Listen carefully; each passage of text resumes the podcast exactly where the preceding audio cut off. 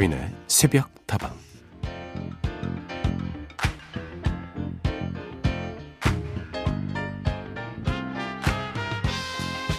며칠 전 어느 시사 프로그램에서 시청자들의 의견을 실시간으로 함께 나누면서 그날의 이슈에 대해 격양된 토론을 벌이고 있었는데요. 어떤 시청자가 이런 댓글을 올리셨더라고요. 잔뜩 열 올리며 얘기한들 여기서 무슨 답이 나오겠습니까? 이게 그렇게 흥분할 필요가 있는 일인가요? 그러자 그 댓글을 소개하며 진행자는 이렇게 대답했죠. 맞습니다. 차분하게 상황을 지켜봐야 할 필요는 있겠지만 그렇다고 이 일이 아무것도 아닌 것은 아니니까요. 분명히 잘못된 일이고 잘못된 건 잘못됐다고 지적해야 평화가 찾아오는 거지 지적 안 하고 눈 감는다고 평화가 오는 것은 아닙니다.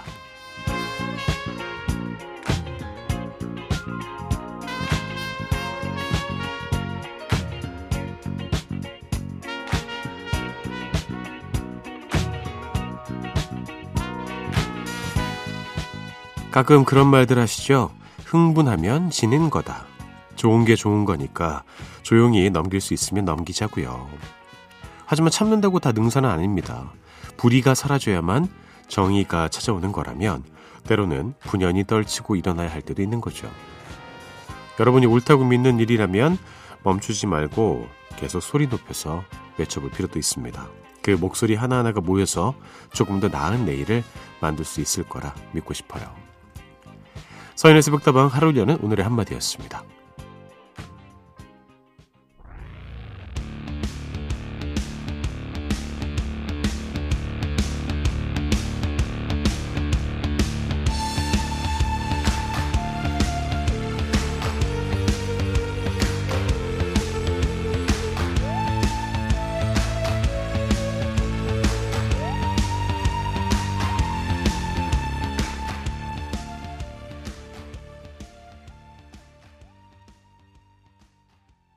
자, 오늘의 첫 곡 함께 들으셨습니다. 뮤즈의 Uprising 들려드렸습니다. 뭔가 분연히 떨치고 일어서야 될 것 같은 노래였습니다. 서인의 속도만 문을 열었고요. 오늘도 여러분의 친구가 되어드리겠습니다. 잘 오셨습니다. 뭔가 잘못된 일이 있었을 때 우리가 그걸 외면하고 아무렇지도 않게 여기는 것이 일단 제가 보기엔 상한 달걀을 보는 듯한 느낌이었습니다. 겉으로 봤을 때는 별일 없는 것 같잖아요. 하지만 그 안에서는 썩고 있고 부패하고 있는 것이겠죠. 우리 막 이렇게 뾰루지 올라오면 괴롭지 않습니까? 그거 좀 짜줘야지 낫는 것처럼 약간의 아픔과 고통이 따르더라도 짜줄 때는 짜줘야겠죠. 잘못된 건 잘못됐다고 지적해야 하고 또 논의를 통해서 또 논쟁을 통해서 더 좋은 방향으로 만들어갈 수 있는 것이 세상의 이치인 것 같습니다. 오늘도 새벽다방은 여러분의 목소리에 귀를 기울이겠습니다. 여러분의 이야기와 신청곡 기다릴게요. 휴대전화 메시지 샵 8001번이고요. 단문은 50원, 장문은 100원입니다. 그리고 무료인 스마트 라디오 미니로도 참여하실 수가 있고요. 홈페이지 게시판은 24시간 열어두었습니다.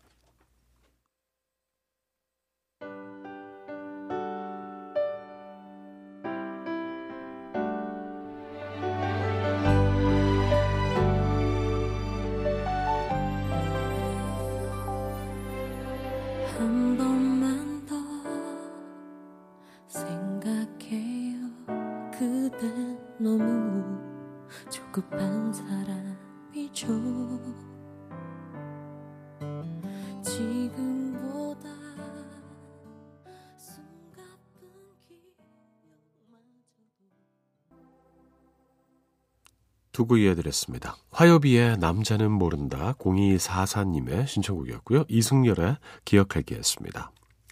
0244번 서디 가을에 듣기 좋은 노래 한 곡 신청해요 라고 보내주셔서 들려드렸습니다. 이 가을과 참 잘 어울리는 곡이었던 것 같아요. 서인숙님, 어유 성함이 뭐 저랑 가깝습니다. 안녕하세요. 늘 듣기만 하다가 오늘은 문자를 남깁니다. 제 이름은 서인숙이네요. 서디 이름과 두 글자가 같죠? 저는 두 글자밖에 없습니다. 늘 잘 듣고 있다고 항상 응원하고 있다고 전하고 싶었어요. 청취자 여러분들도 모두 반갑습니다. 감사합니다. 인숙 누님. 예, 이제 누님이실 것 같아요. 잘 오셨어요. 박재훈님, 안녕하세요. 여기는 뉴질랜드인데요. 새로운 미니 뉴질랜드에서도 잘 되고 있습니다.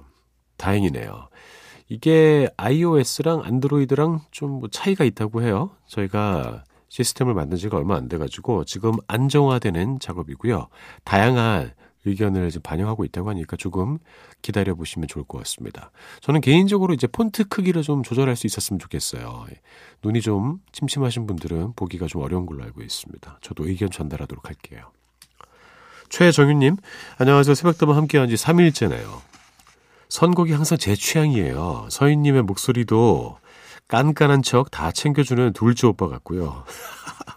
이 시간에 이렇게 깨어 계신 분들 많다는 것도 새롭네요. 반갑습니다. 라고 보내주셨습니다. 오, 원래 둘째 오빠가 깐깐한 것입니까? 저는 뭐 둘째 형도 없어가지고 잘 모르는데. 음, 근데 더 깐깐한 게 셋째 오빠인 것 같아요. 왜냐고요? 저희 아버지가 셋째 오빠거든요. 아, 깐깐하셔. 박보람의 노래 들려드릴까 합니다. 지코와 함께 했습니다. 예뻐졌다.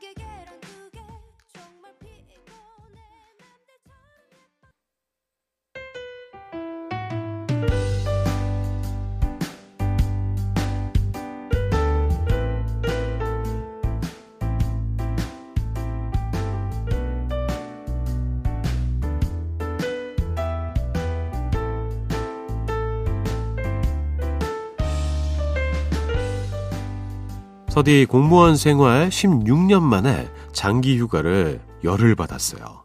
그래서 지금 목포에서 어머니가 계시는 진로, 어, 진도의 농장으로 동백나무 출하시키러 가고 있습니다. 이른 시간이기는 하지만 저 말고도 바삐 움직이는 분들이 많네요. 모두들 힘내시라고 응원해 봅니다. 저도 잘 다녀오라고 서디가 신청곡 좀 들려주세요. 봄, 여름, 가을, 겨울에 Bravo My Life 듣고 싶습니다.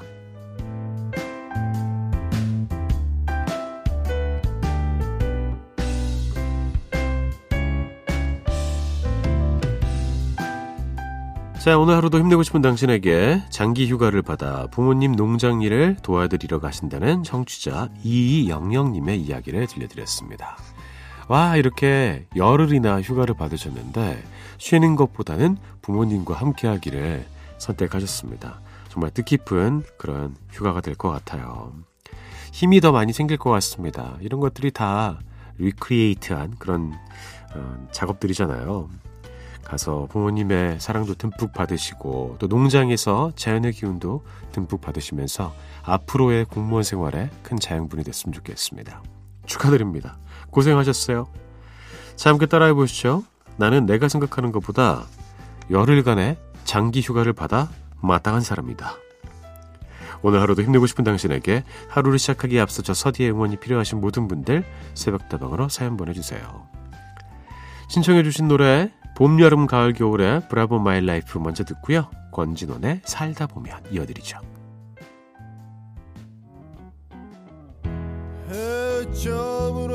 오후 집으로 향한 걸음 뒤에 서툴게 살아왔던 후회로 가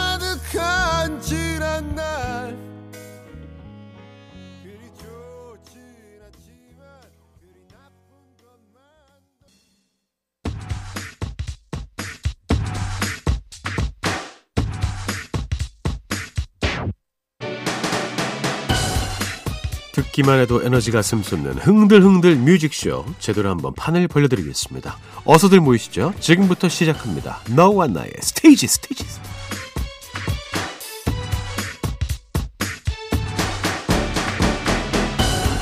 아 오늘도 기운이 나지 않아. 어? 그런데 좀 있으면 추석 명절이네. 아이 신난다. 그렇다면 여기 너와 나의 스테이지에서 기분을 업시키시길 바라겠습니다.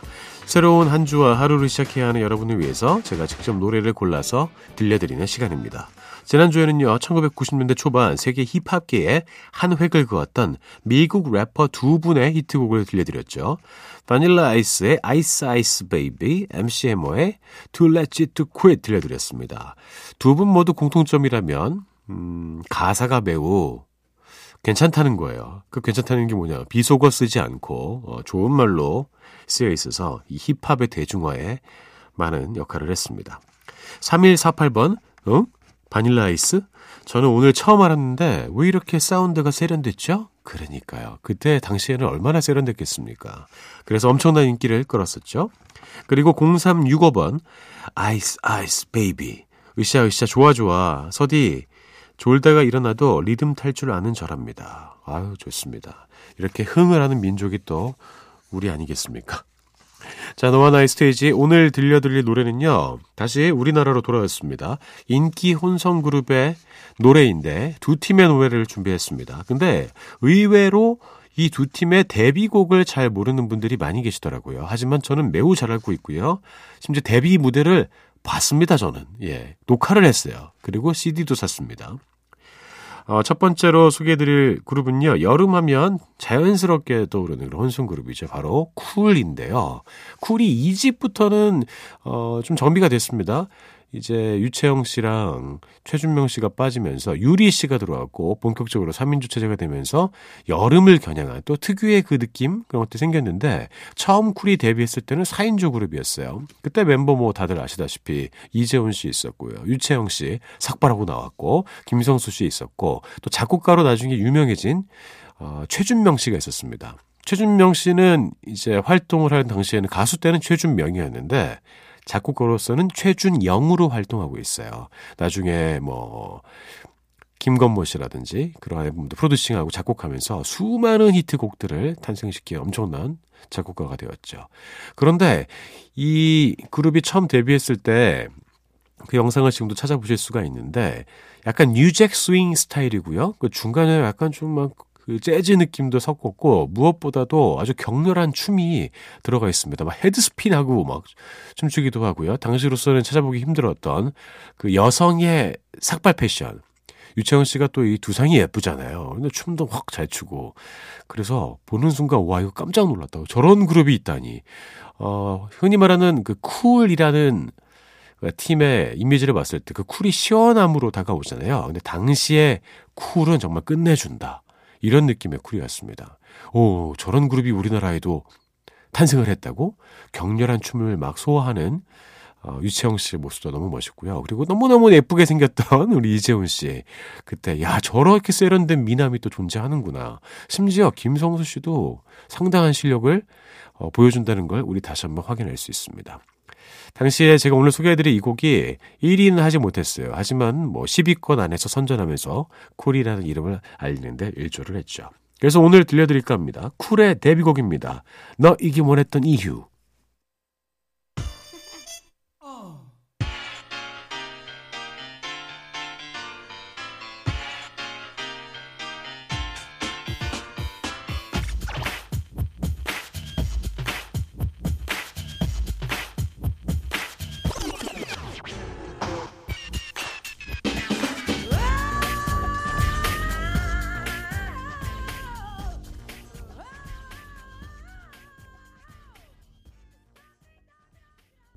기억나시는 분들 계셨을 겁니다. 쿨의 너에게 원했던 이유 들려드렸습니다. 아, 여기서 춤췄던 그 안무도 다 기억이 나고요. 또 최준명 씨가 이렇게 빙글빙글 도는 춤이 있어요. 어, 제 친구들은 그걸 회오리 감자춤이라고 부르는데, 어, 보고 싶어졌습니다. 또 코러스 중에서 약간 그, 어, 흑인 목소리 같은 코러스, 멋있는 목소리 들리죠? 그 인순이 씨가 해준 겁니다. 아, 이러면서 고개를 끄덕이셨을 것 같아요. 자, 이렇게 쿨의 데뷔곡 너 이길 원했던 이유 만나봤고요. 조금 더 가까운 과거로 돌아오겠습니다. 1999년인데요. 룰라 출신이었던 이상민 씨가 프로듀싱한 그룹입니다. 바로 샵인데요. 샵의 데뷔곡이 뭔지 모르시는 분들이 대부분이실 것 같아요. 뭐 샵은 워낙에 히트곡이 많습니다만 저는 샵의 첫 데뷔 무대를 너무나도 인상 깊게 봤거든요. 그때 예스란 곡을 들고 왔는데 어 교포 출신의 그 래퍼가 있었고요. 어 멤버가 지금이랑은 좀 달랐습니다만 음 처음에 볼 때 너무나도 어, 좀 완성된 그리고 이국적이면서도 세련된 그런 느낌의 곡이었습니다. 이제 펑크와 이제 랩이 적당히 이제 어, 섞여 있는 곡이고요. 어, 이 당시에 이성민 씨가 너무나도 어, 절치부심하면서 어, 이 곡을 만들었다고 하는데 우리나라에서 최초로 디지털 믹서를 도입을 해서 real 드럼이랑 이제 미디 드럼을 섞어서 사운드를 만들었고요. 시간이 한참 지난 지금 들어도 사운드가 너무 완벽해요. 아니 이게 99년도에 나온 곡이라고 21년 전이라고 깜짝 놀랄 정도입니다.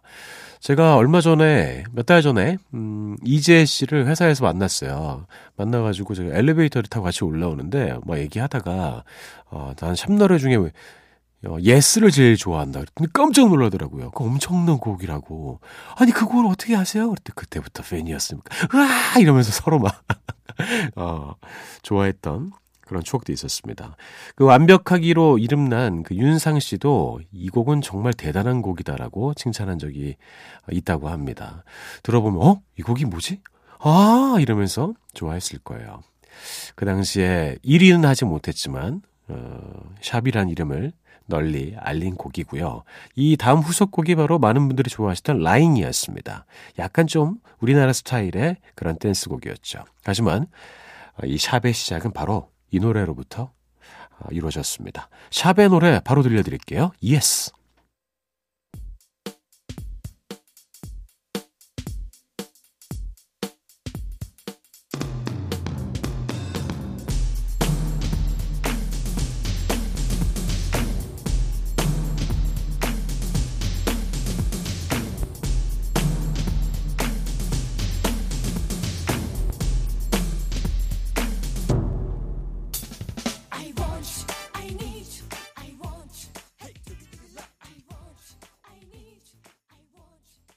Wow, 너무 좋지 않습니까? 너와 나의 스테이지. 오늘은 쿨의 너 이길 원했던 이유, 샵의 Yes 들려드렸습니다. 지금 들어보니까 쿨의 Yes, 어, 샵의 Yes는, 죄송합니다.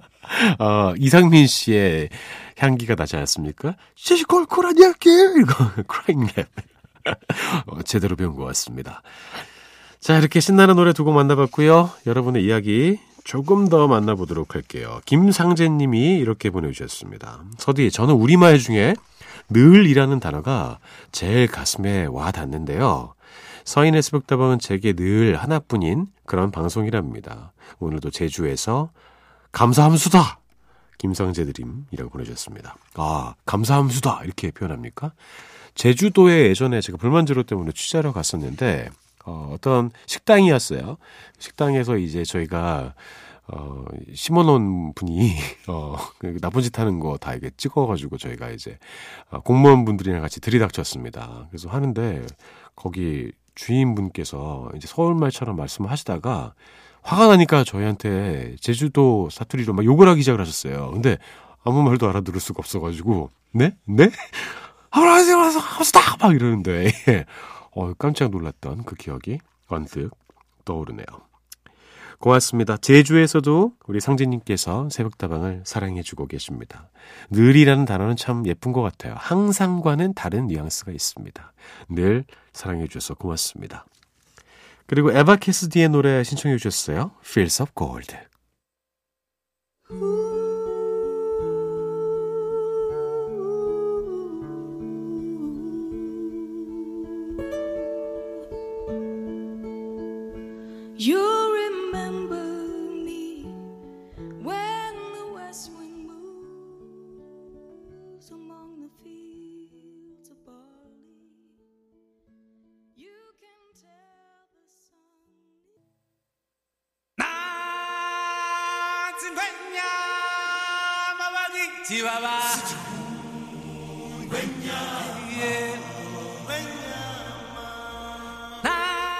자, 오늘도 헤어지기 전에 여러분께 운세 알려드리겠습니다. 잡아라 오늘의 운세 시간입니다. 오늘의 띠를 만나보도록 하죠. 오늘의 띠, 그 주인공은 바로 어머나 돼지띠입니다. 돼지띠 여러분께 행운 전해드릴게요. 83년생들 돼지띠 맞죠? 잘 들으시길 바라겠습니다. 돼지 꿈은 어떻게 꾸는 거예요? 예, 저는 태어나서 돼지 꿈을 꾼 적이 한 번도 없습니다. 어, 그리고 예, 돼지가 왜 안 나올까요? 돼지고기 좀 먹고 잠을 자야 되나? 어, 근데 또 돼지고기가 나오는 꿈과 돼지가 나오는 꿈은 또 차이가 있을 것 같아요. 자, 읽어드릴게요. 사물을 보는 사람은 행운이 따르는 날이니 영업이나 생산을 하는 사람들에겐 오 애군이 있는 날이다. 특히 사고를 조심해야 할 것이다. 현재 만족해야 좋다. 애정은 때론 싸움도 필요하다. 그렇군요. 예, 사물을 보는 사람들 행운이 따르고요. 영업이나 생산을 하시는 분들은 조금 음, 신경 쓰셔야 될 것 같아요. 싸움도 필요하죠. 예, 좀 싸워야지 더 친해지고 굳어지는 거 아니겠습니까? 그래도 많이 안 싸웠으면 좋겠어요. 저는 내일 다시 돌아옵니다. 여러분의 오늘 하루도 행복할 겁니다.